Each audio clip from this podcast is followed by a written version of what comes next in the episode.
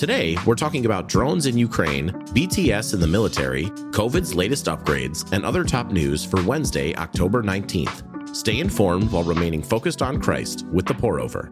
Here's the quote of the day. One of the surest tests of whether we have really brought our Christianity into our political outlook is to watch our manner of discussing a ruler or statesman to whose policy we are opposed. Emily Herman. Let's start with some espresso shots.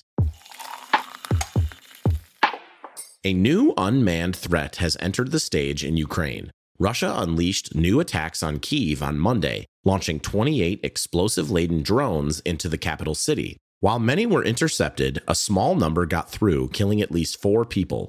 Russia reportedly purchased thousands of the so-called kamikaze drones from Iran, a claim both Russia and Iran deny, though photos of the downed drones suggest otherwise.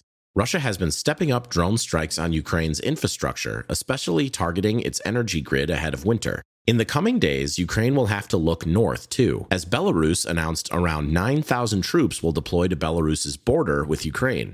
Ukrainian President Zelensky warned that Moscow is attempting to engage its ally in the conflict, but Belarus claims, "We are not going to attack anyone."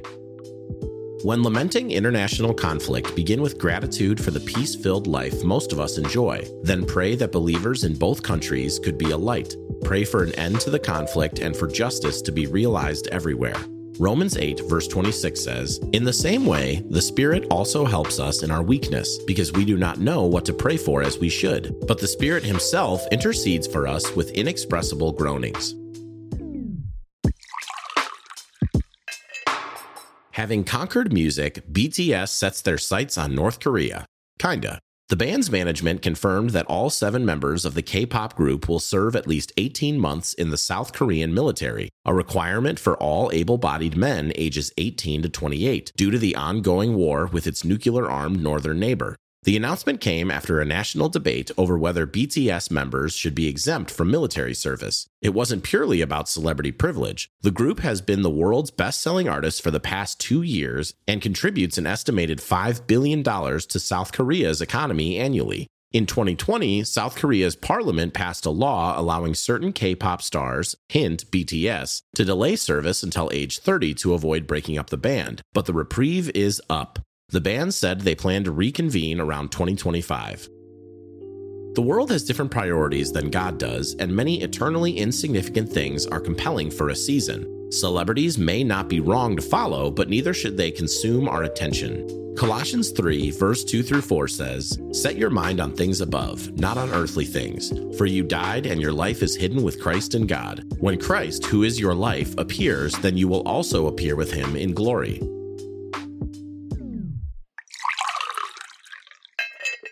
Looks like we're officially adding some new subvariant villains to the COVID-verse. They're called BQ.1 and BQ.11, points for originality, and they've jumped to 10% of total cases within a week of being named. Dr. Fauci said they're pretty troublesome and could potentially evade some of our current interventions. Though new cases, hospitalizations, and death are decreasing nationwide, officials warn Americans against complacency in the light of these nimbler strains. In related virus news, Boston University is pushing back against reports claiming that they'd developed an 80% lethal super COVID strain. In a statement, BU called the report false and misleading and says that though their hybrid version killed 80% of mice tested, the original strain killed 100%, representing a decrease in lethality. BU says their research was approved by the Institutional Biosafety Committee and will lead to better targeted therapeutic interventions. As COVID continues to pop up in headlines, it can be easy to become anxious and discouraged. Yet as followers of Christ, Scripture reminds us that Jesus will be with us in troubling and uncertain times all the way into eternity. Philippians 4, verse 6 says, "Don't worry about anything, but in everything, through prayer and petition, with thanksgiving, present your requests to God." For those of you using the Google Translate app to forge through your Hebrew Old Testament, there is a better way. The Christian Standard Bible translation is the product of over 100 top biblically-minded scholars from 17 denominations, dedicating years to translate God's Word. The results shines by academic standards and is remarkably enjoyable to read. Learn more about the translation in our show notes.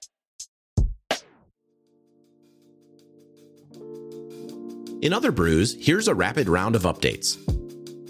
Billionaire rapper Kanye announced he is buying Parler, a Twitter alternative popular with conservatives numbering 700,000 monthly users. By comparison, Twitter has 450 million. The announcement comes days after Instagram and Twitter restricted his accounts over anti-Semitic posts. Parler's CEO announced Ye will never have to fear being removed from social media again.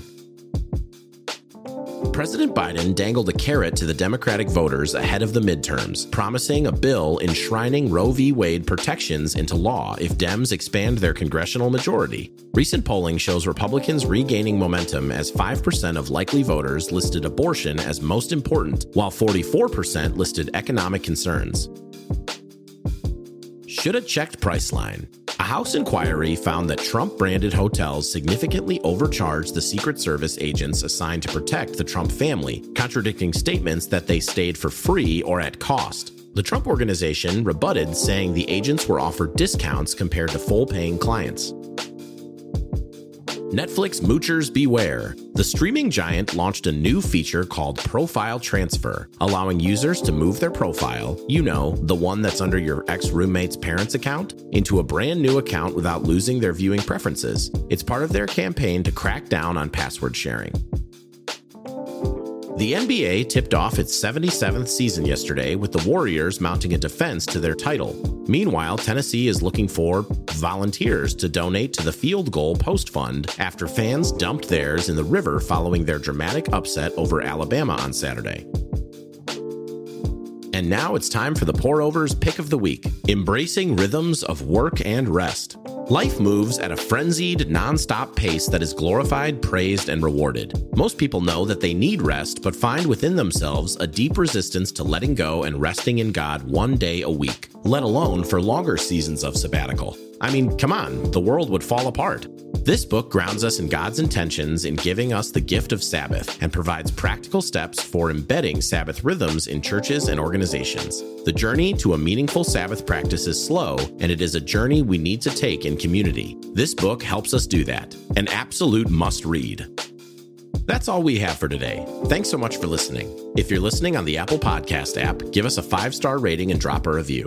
If you're listening on Spotify, give us a follow and hit the notification bell to never miss a new episode. We appreciate your support and hope you have a great day. We'll see you on Friday.